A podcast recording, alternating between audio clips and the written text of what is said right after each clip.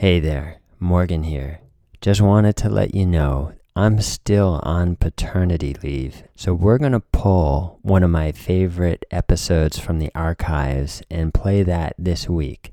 So, this is from episode 14. It's an interview with a 95 year old yogi, Joseph Gifford.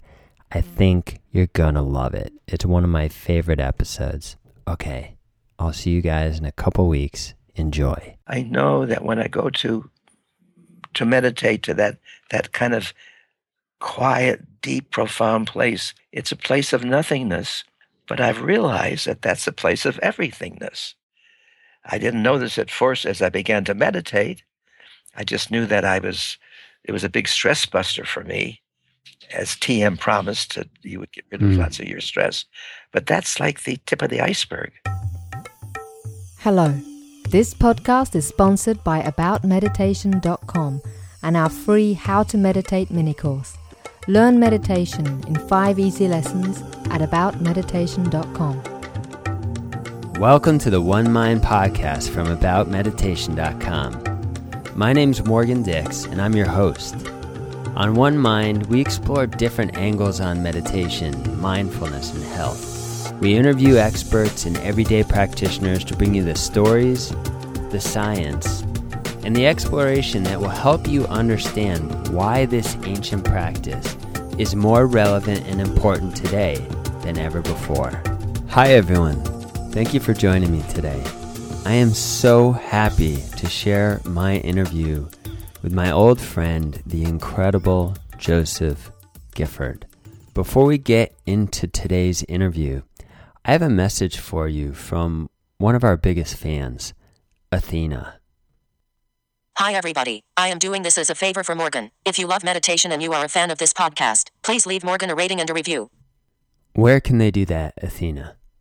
Please head over to the Great Kingdom of iTunes and let them know how much you like this show by leaving a rating and review. Don't wait another second. Go now.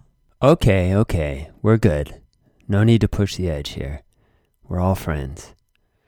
Okay, so, back to today's show. So, what's the secret to living for 95 years while showing relatively few signs of slowing down? That's one of the subtexts of this interview today with Joe. Joe is not what you might consider a traditional yogi, but to me, that's totally a formality. To my mind, Joe is the definition of a yogi. If you want one formal textual definition of a yogi, which I pulled from Wikipedia, quote, it's someone who knows that the entire cosmos is situated within his own body. I love that. But what does it mean? Well, this whole interview is the answer to that question. So, Joe is a former professional dancer and these days, he teaches actors and orchestra conductors. He started meditating about 42 years ago when he took transcendental meditation, and through different teachers and modalities, he hasn't stopped since. Today, Joe shares some of his secrets to loving life and living with what I would call a great abiding happiness. And in the end of this show, he shares his advice and tips for living a long life. But more than anything, for me, this interview is really about the intangibles, the source of delight and joy that radiates from within Joe's words, the promise and potential of life's mystery that hasn't dimmed or diminished for over 95 years. You need to hear this. I need to hear this. We all need to hear elders like this who express this kind of passion, clarity, energy, and something that goes way beyond optimism. This is really about the surging creative intelligence at the heart of life. I hope you find this conversation as uplifting as I did. And one final note You'll notice both in the beginning and in the middle of the show, Joe's audio goes a little funky. So don't worry about it. It's just a very brief interlude where the audio goes funny. Just stick with it. It smooths right back out. So without further ado, I give you the one and only Joseph Gifford. Joe, welcome to the show. I am so happy to finally have you on here. Welcome. Thanks, Morgan. I'm happy too. There are two of us happy. I think we can just dive right in. I wanted to ask can you start by saying a little bit about how you came to start practicing meditation? When and how did you start? What what was the catalyst? It was very simple, Morgan. I read a newspaper article about transcendental meditation. That was in 1973, long time ago. Mm. I was 53 years old. I'm 95 now, and it's it promised uh, stress release, all kinds of good things. I had been in psychotherapy for a, had been for a long time. I had depression problems, even though I was very creative, deeply creative. There were still some problems. And I thought the years of therapy were okay, but not enough. And I said, I'm going to try this thing called TM. The Mm. center was just two blocks from where I lived in Cambridge, Mass. I, I was initiated on a Saturday. And the next day, Sunday morning, I did my meditation. I had my breakfast and I couldn't move for like five hours. And I realized I had built up so much stress. It was like a dirty bathtub with all the water going out. And that was how I learned TM. Just that, just a simple beginning. A- wow, for, and- for and- real. You sat for five hours? No, I just couldn't. I was exhausted. Let, us put it that way. I was Oh, exhausted. No, not sitting. I was exhausted for five hours, absolutely exhausted. And I realized that I'd built up so much stress, unrealized stress. I didn't realize Mm. I had so much stuff inside of my nervous system. So that's how I got started.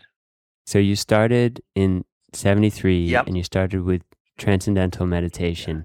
When you started, did you notice benefits and effects pretty quickly from doing the practice? Oh, Morgan, it was it was astounding, uh, day by day, week by week, and my friends kept saying to me, "You- "You're different, Joe. You're different. You're softer. Uh, you're easier. You're just different." And within a year, I went back to the center and said, "What's involved in these weekend residence courses?" And I went up to my first resident course up in Orono, Maine. I'll never forget it. For a long weekend, twice as much meditation, seeing uh, movies of Maharishi Mahesh Yogi, the great guru. Mm. And I got so f- I knew that this is the path I wanted to take. And I took Mm. all seven levels over the coming years Mm. from 73. And I think I got my seventh degree, the flying technique, in 19, I guess about 78, 79. What was it like? So, for example, when you said your your friends started to see the difference in you right away, what was it? Well, I didn't ask, tell me, tell me how different I am. I just knew that my relationship to life, including people, was different. If I saw a red flower, a red rose, the red was deeper. Things were, my ego wasn't so much in the way. Let's put it that way. I was seeing the Mm. world more as it really was, even though I knew, I later found out I had money, many years to go before I could eclipse that ego, before I could banish it and see the world as it truly was. But still, I was on the way, I was on the path. Okay, so you've been meditating since 1973. And it's Can you, which is fantastic, it's so important for people to hear that, our audience, those of you who are listening right now, because you still meditate now. It's, it's something that's been a life really since you started. It's been a consistent practice. And I can say that I know you. We've been through a, quite a bit together, we've been on retreats together.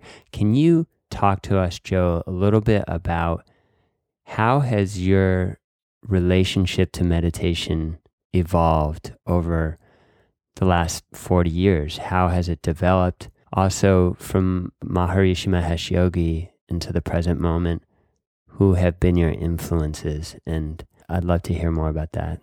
I think there have been three influences in my life. The first was Maharishi Mahesh Yogi. And then in the about 1982, I heard about a technique called the Reiki. It's now called I've been with a group for many, many years, and the name was changed to the Radiance Technique, Authentic Mhm. Reiki. And that was a very transforming technique. It wasn't a meditative technique, but it was a, a, a technique whereby your vibration, your personal vibration, is lifted to a much, much higher level.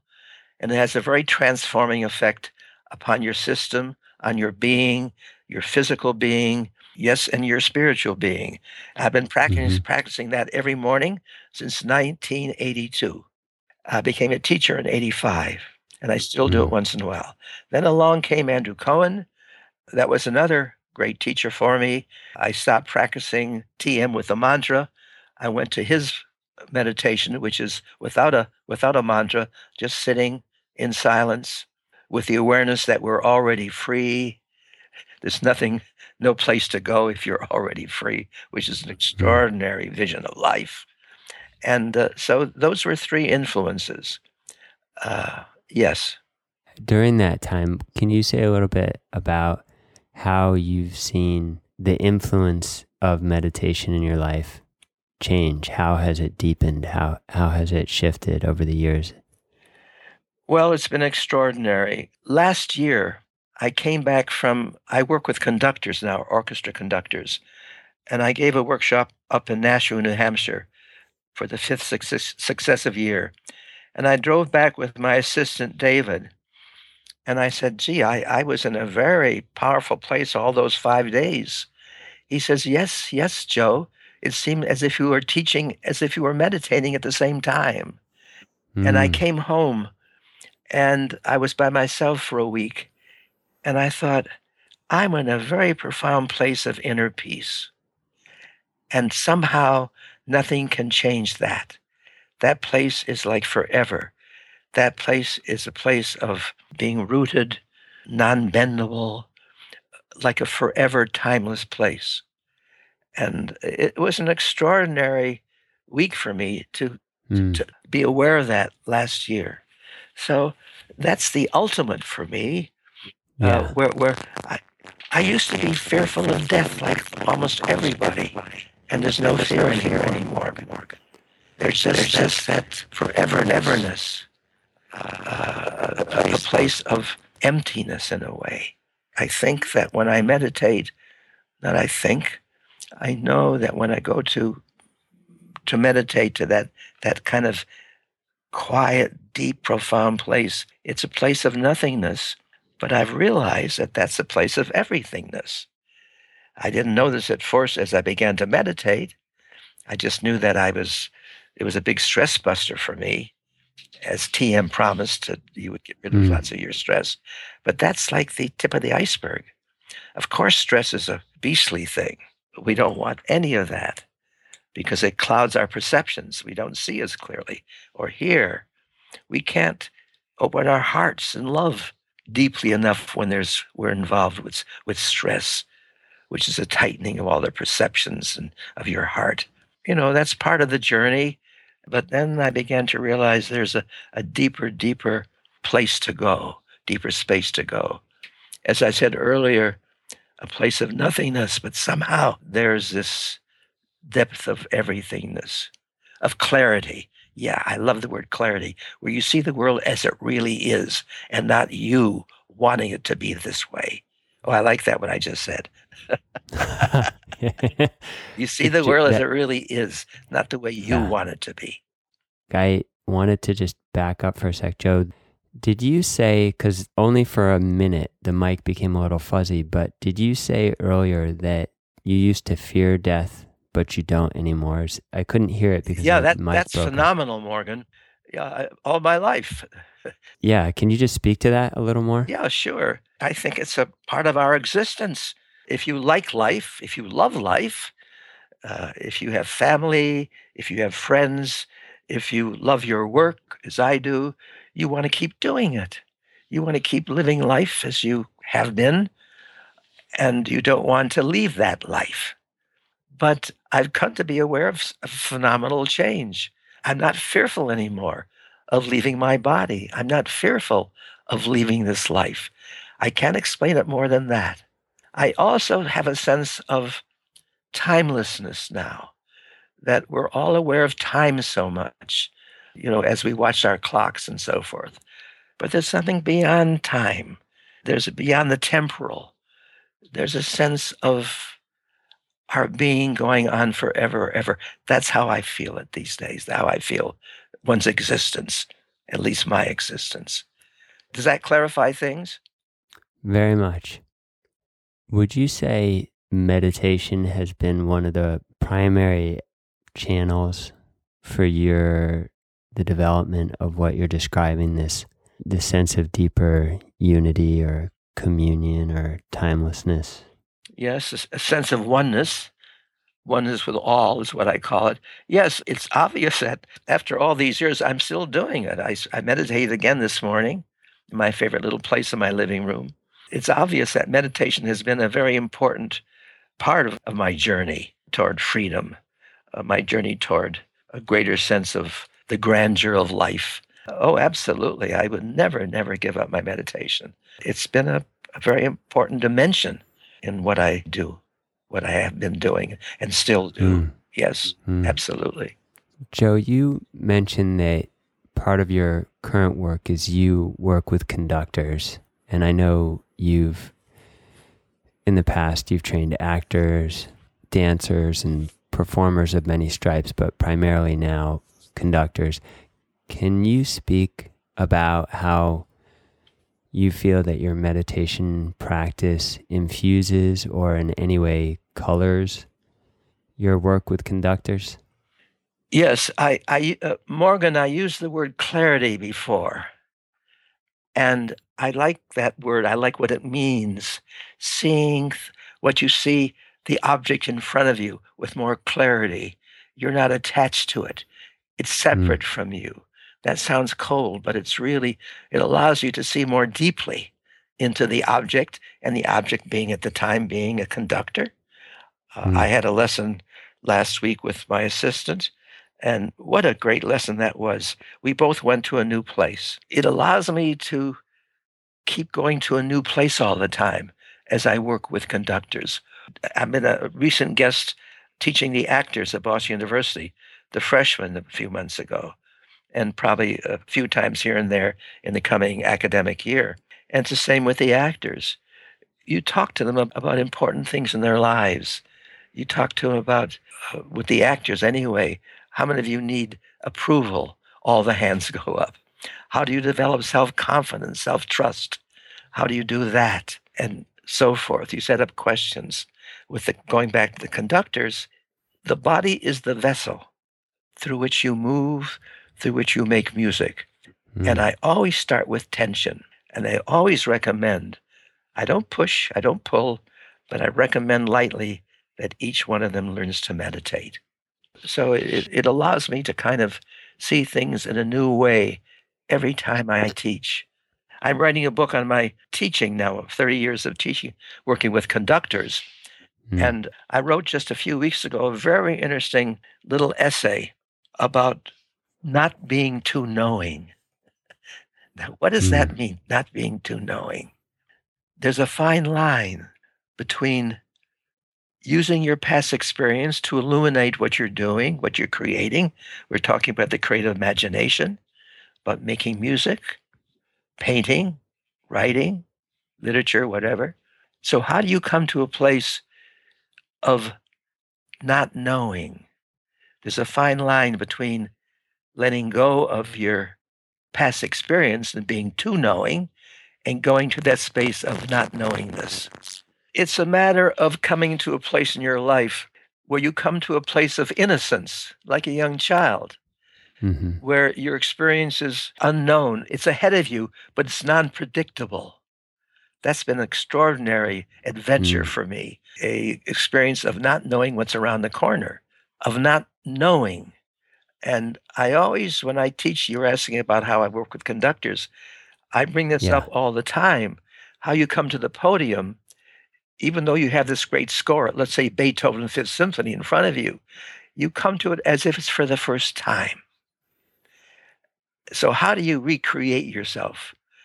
Yeah. How do you come to that place of life, walking down the street, Morgan, as if it's for the first time? Mm. And I think that meditation is a very strong tool for coming to this place of what I call non knowingness. I think that's lovely. And how do you find that the conductors respond to this? Some run away. Some don't stay with me. It's too much of a challenge, Morgan. and some say, yes, I want more of this. I feel more freedom. I'm getting more depth in my music making. I'm losing. So many conductors do too much. And I bring a kind of Zen like approach to their work where they do less. Mm. If you go to my website, the home page says very strongly, in less is more. And I feel that's a very important principle in life. And I think, you know, meditation is a good uh, avenue for that, coming to that place of silence and depth. That less is more is there, not more is more, never more is more. That's our society these days. Got to do it. Mm. Got to do a lot of it. You got to prove yourself, and, and so forth and so on. And but meditation is a place of silence, profound, a, a depth of finding something way beyond your normal place in life. Yeah, Mm. I have another question. sure. You often use the word seamlessness in relationship to life and music and conducting. What do you mean by the word seamlessness and why is it important? Morgan, if you find my voice changing, it's because there are tears coming into my eyes now. Because what seamlessness means to me is that there's a profound pulsing energy that moves through the world and through you and me and through all beings, through nature, through the trees, through the dogs in the street near me here. A pulsating energy, a transcending energy that moves through all of this. If you know that, you allow that to move through all of your experiences, no matter all. We all have bumps in the road. God knows. Our dear ones pass away. Our wives and husbands, our partners, our, our dear friends pass away, and you're still here. And then you feel this ongoing, everlasting, non changing, seamless, pulsating, transcending energy that moves through all of our experience, all of it. That's what I mean Mm. by living in the with the quality of seamlessness, being aware of this universal, that's another word, this universal aspect of life, which is ongoing, never changing. We change, but this pulsating energy never changes. You go back to Beethoven, Mozart, and this God given energy moving through the centuries, through space and time to us. I went with my partner some years ago to the Hermitage Museum in St. Petersburg. We walked into the room where the Rembrandts were. Marvelous painter, fantastic portraits. And it was like an illumination going on. Here, 400 years later, 400 years later, there is this pulsating uh, light. That's another word, light, moving through from Rembrandt, from his palette, from his paintings to us coming into that room. So that's a, a window, a portal into what I mean by living with an awareness of the quality of the seamlessness of life. I have a follow up question to that, Joe. Yeah.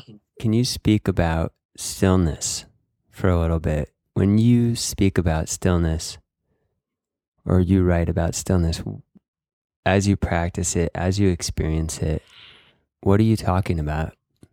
Because there's there's obviously just as with the word seamlessness, when you talk about stillness, we're not just talking about sitting still. There's a deeper quality to it, and I wondered if you could speak to that. Yeah. Well, let let me start from a very practical viewpoint in answering to your question. So many of us have habitual patterns of behavior, speaking a certain way, moving a certain way, which we repeat. And often there's tension tied into these habitual patterns of behavior. If we become aware of these tension habits, vocal, moving, behaving, responding to people, to things, we, begin, we begin to leave behind our past and we step into a newness. The journey is not easy and it takes a long time. I've worked with my students for many years. This is one way of coming to a newness, to freedom. That if you begin to let go of the body is a vessel of our past. The body is the vessel of our past. And if we begin to let go of those tensions, those past tension experiences, uh, the ego, of course, is involved in this, deeply involved. It's intertwined with tension. So we come to newness, as I was saying a while ago.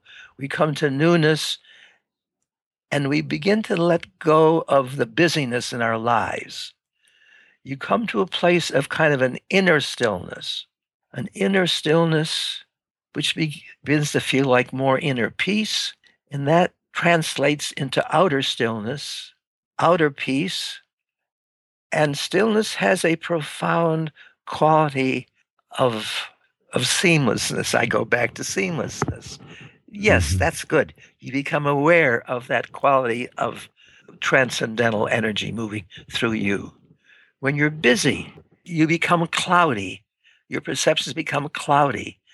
But when you meditate and come to that place of quiet, deep nothingness, then you let go of the past. You let go of the busyness.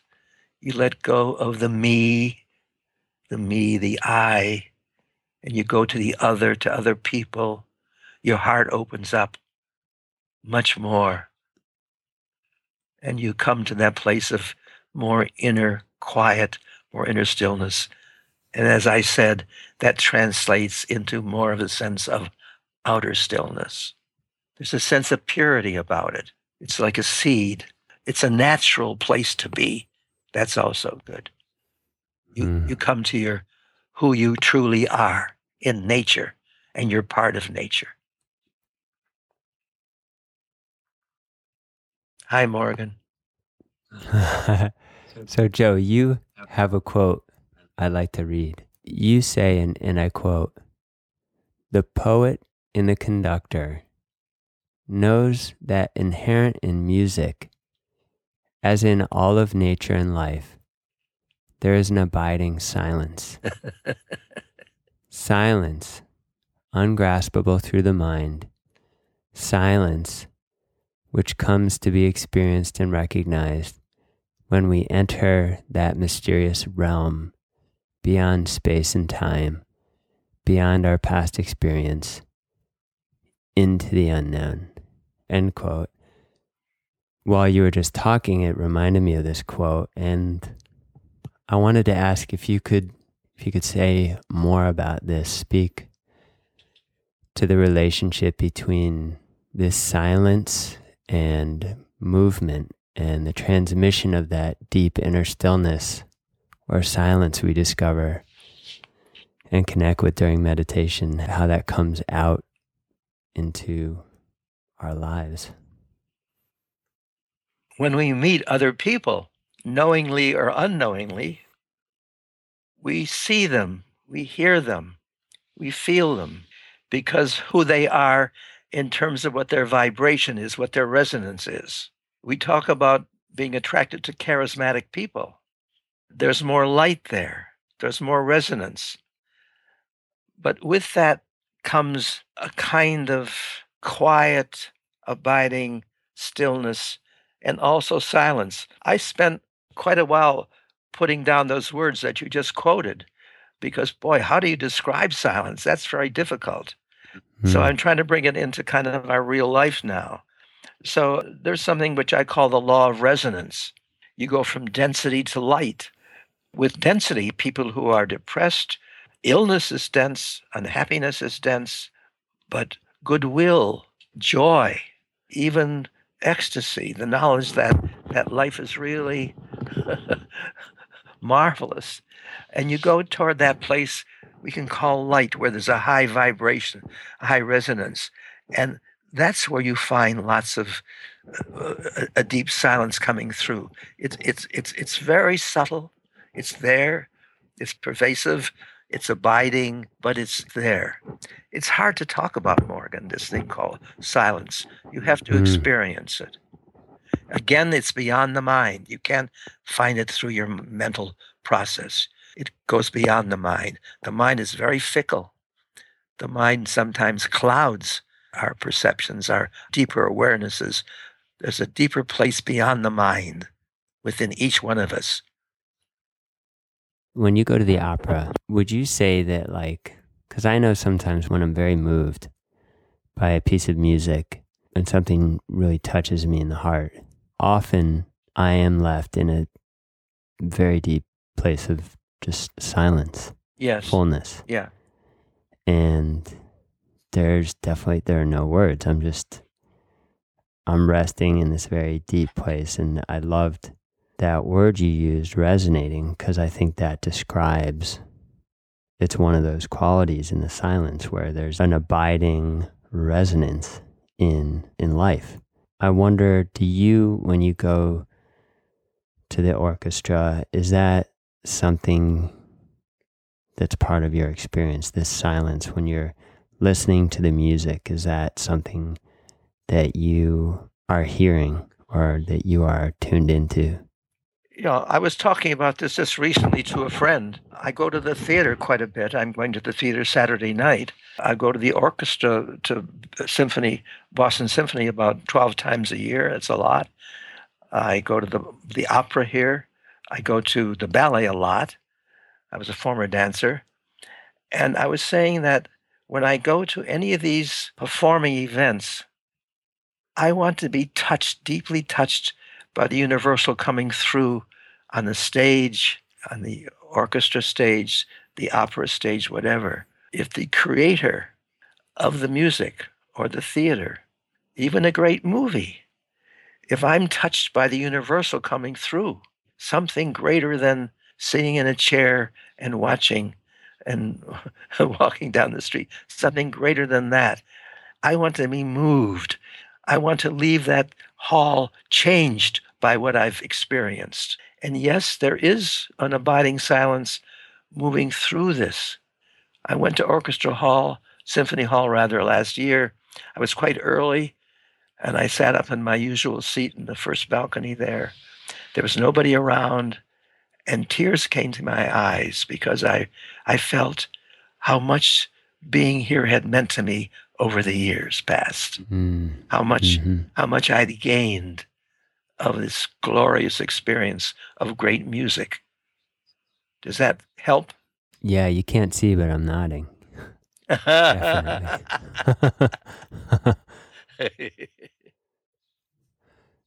so, Joe, after 95 years of life, Ooh la what, la so Ooh la la. What, what, what, what would you, ooh la la, indeed, what would you say are some of the secrets to a long and happy life? I know that's a completely cliche question, but yes, it is. I, yes, it is. I ha- it is, and I have to ask it. It's gradually, gradually, gradually finding lots of self trust in oneself, knowing that you're not perfect, going on and on. Never predicting what's going to happen, as I referred to that earlier in our talk together. And and letting go, letting go of where you've been that seems paradoxical, probably.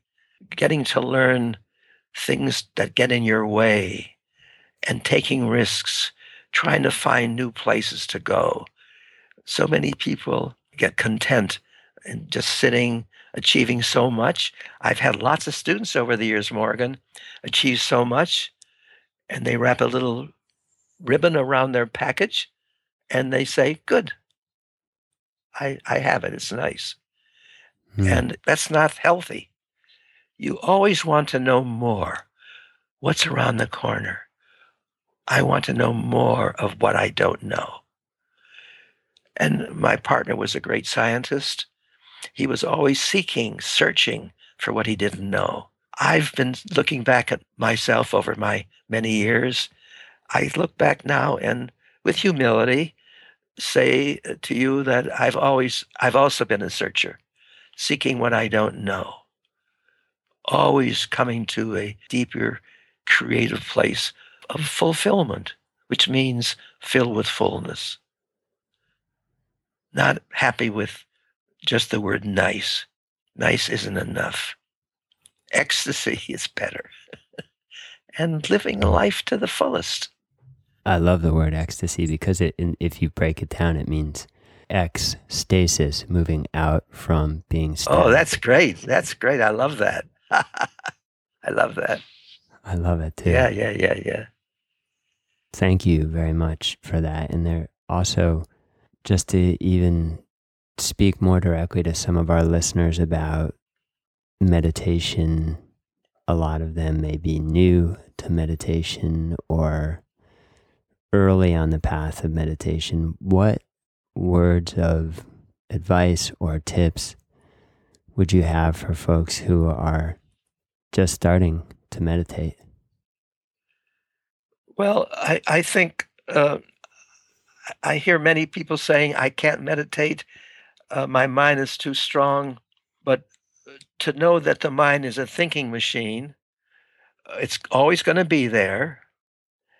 And you don't knock it around, you don't push it around and say, go away, mind. You just let it be there. The sun is always inside. And the clouds may come over and cover the sun the clouds may be the mind. Let the clouds come and go. Never mind the clouds and the mind. The sun is deeply within. It's there all the time. It's abiding. And just be aware of that. Trust that sun inside. And another important thing is, I had to learn this when I was a young meditator. If you've had a peaceful, although mm, I'd like to say there's no good or bad meditation, Although you, if you've had a kind of a peaceful, very quiet meditation one day, don't try to recreate it the next day. Just go to a new place. Every time you meditate it, let it be as if it were for the first time. As, as you sit, it's as if you're doing it for the first time. You don't try to go back to what you did the day before to recreate that. Every time you sit, it's as if it's being for the first time. And that should be a metaphor as far as I'm concerned, for as you go from moment to moment, from day to day in your life.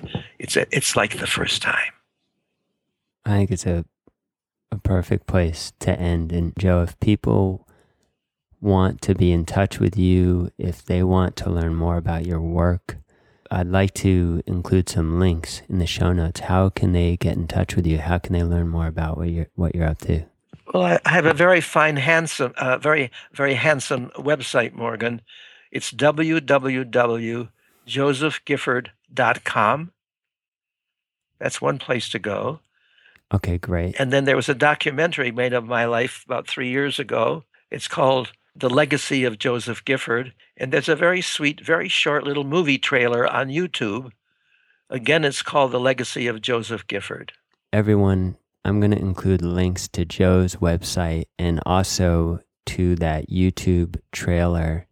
And I can tell you, I've seen the movie. It is very poignant. It's very moving. It was wonderfully done by a friend of ours, Jill Uchiyama. So I recommend everyone see it. Joe, is it possible for people to see the film? Jill is in the process okay. of putting in Vimeo.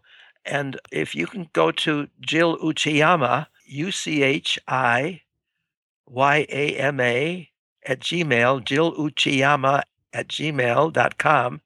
Get in touch with her. And she's in the process of putting it on Vimeo now. And you'll be able to, to sign in on it for a few bucks. If you want to buy it for a few more bucks, whatever, I'm not sure. It's a good, it's a bargain. And be in touch with, with Jill Uchiyama, and she'll alert you as to how you can get hold of it. That's great. We're having a our first uh, film festival next month in New York City. And Jill can tell you about that too if you live in New York. Congratulations, Joe. That's awesome. That's great.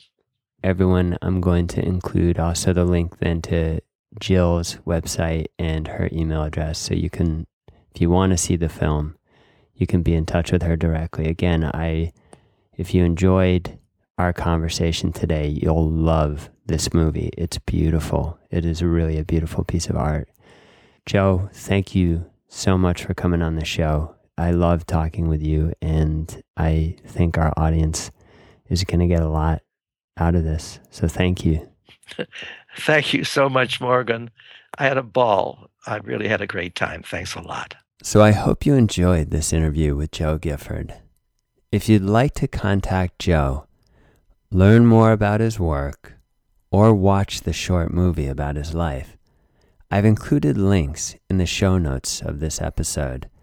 Head on over to www.onemind.com to find those links. That's www.onemind.com. And if you enjoyed this episode of the One Mind podcast, why not leave me a rating and a review? Let me know how I'm doing. I love to read your reviews, and I do read every single one of them. You can leave me a rating and review over at iTunes. Also, this show was sponsored by our free How to Meditate mini course. You can learn meditation in five easy lessons and sign up over at aboutmeditation.com. And finally, I like to end with a quote. This one is from the famous yogi Paramahansa Yogananda. He says, Live quietly in the moment and see the beauty all before you. The future will take care of itself.